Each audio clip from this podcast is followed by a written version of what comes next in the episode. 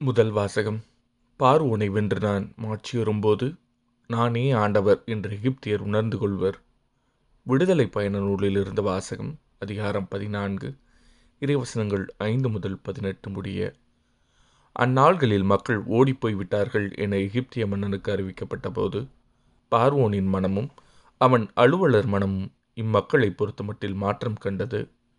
நாம் இப்படி செய்து விட்டோமே நமக்கு ஊழியம் செய்த இஸ்ரேலரை ஏன் தான் அனுப்பிவிட்டோம்? என்று அவர்கள் பேசிக்கொண்டனர். எனவே அவன் தன் தேரை பூட்டி தன் ஆள்களையும் கூட்டிக் கொண்டு கிளம்பினான்.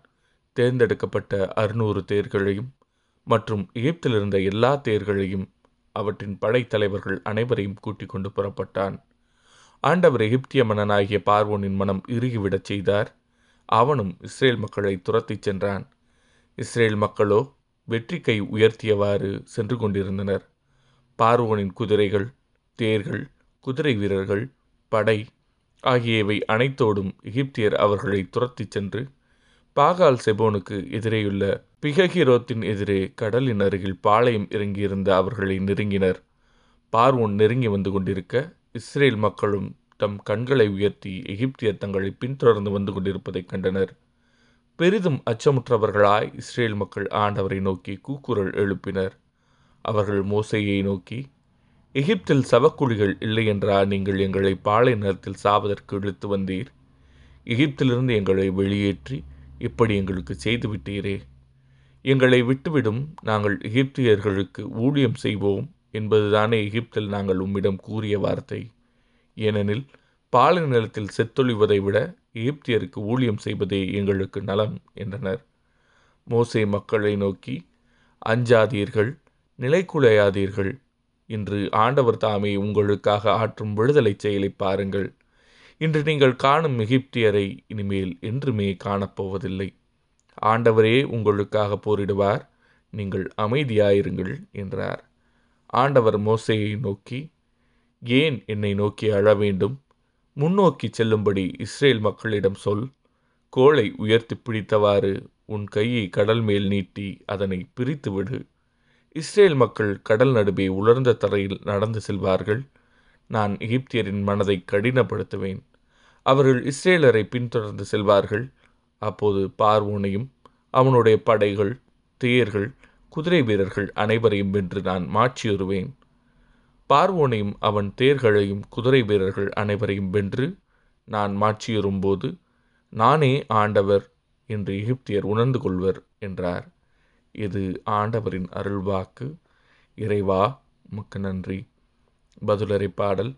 ஆண்டவருக்கு புகழ் பாடுவேன் ஏனெனில் மாட்சியுடன் வெற்றி பெற்றார். ஆண்டவருக்கு நான் புகழ் பாடுவேன் ஏனெனில் அவர் மாட்சியுடன் வெற்றி பெற்றார்.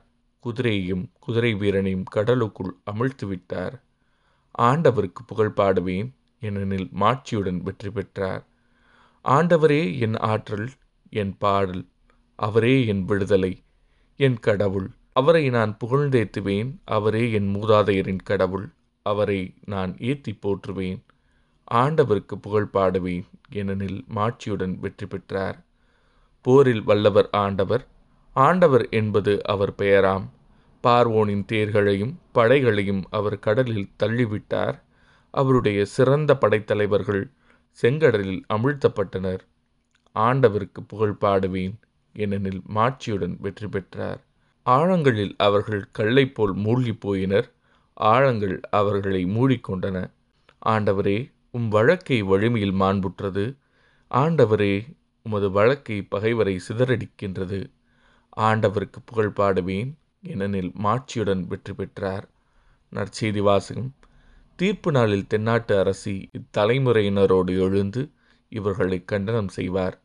மத்திய எழுதிய தூய நற்செய்தியிலிருந்து வாசகம் அதிகாரம் பனிரெண்டு இறைவசனங்கள் முப்பத்தி எட்டு முதல் நாற்பத்தி இரண்டு முடிய அக்காலத்தில் மறைநூல் அறிஞர் சிலரும் பரிசெயர் சிலரும் இயேசுவுக்கு மறுமொழியாக போதகரே நீர் அடையாளம் ஒன்று காட்ட வேண்டும் என விரும்புகிறோம் என்றனர். அதற்கு அவர் கூறியது இந்த தீய விபச்சார தலைமுறையினர் அடையாளம் கேட்கின்றனர். இவர்களுக்கு இறைவாக்கினரான யோனாவின் அடையாளத்தை தவிர வேறு அடையாளம் எதுவும் கொடுக்கப்பட மாட்டாது யோனா மூன்று பகலும் மூன்று இரவும் ஒரு பெரிய மீனின் வயிற்றில் இருந்தார்.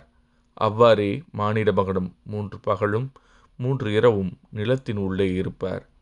தீர்ப்பு நாளில் நினைவே மக்கள் இத்தலைமுறையினரோடு எழுந்து இவர்களை கண்டனம் செய்வார்கள்.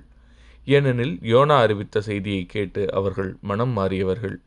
ஆனால் இங்கிருப்பவர் யோனாவை விட பெரியவர் அல்லவா தீர்ப்பு நாளில் தென்னாட்டு அரசி இத்தலைமுறையினரோடு எழுந்து இவர்களை கண்டனம் செய்வார்.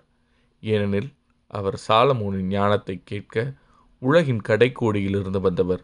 ஆனால் இங்கிருப்பவர் சாலமோனிலும் பெரியவர் அல்லவா? இது ஆண்டவரின் அருள்வாக்கு.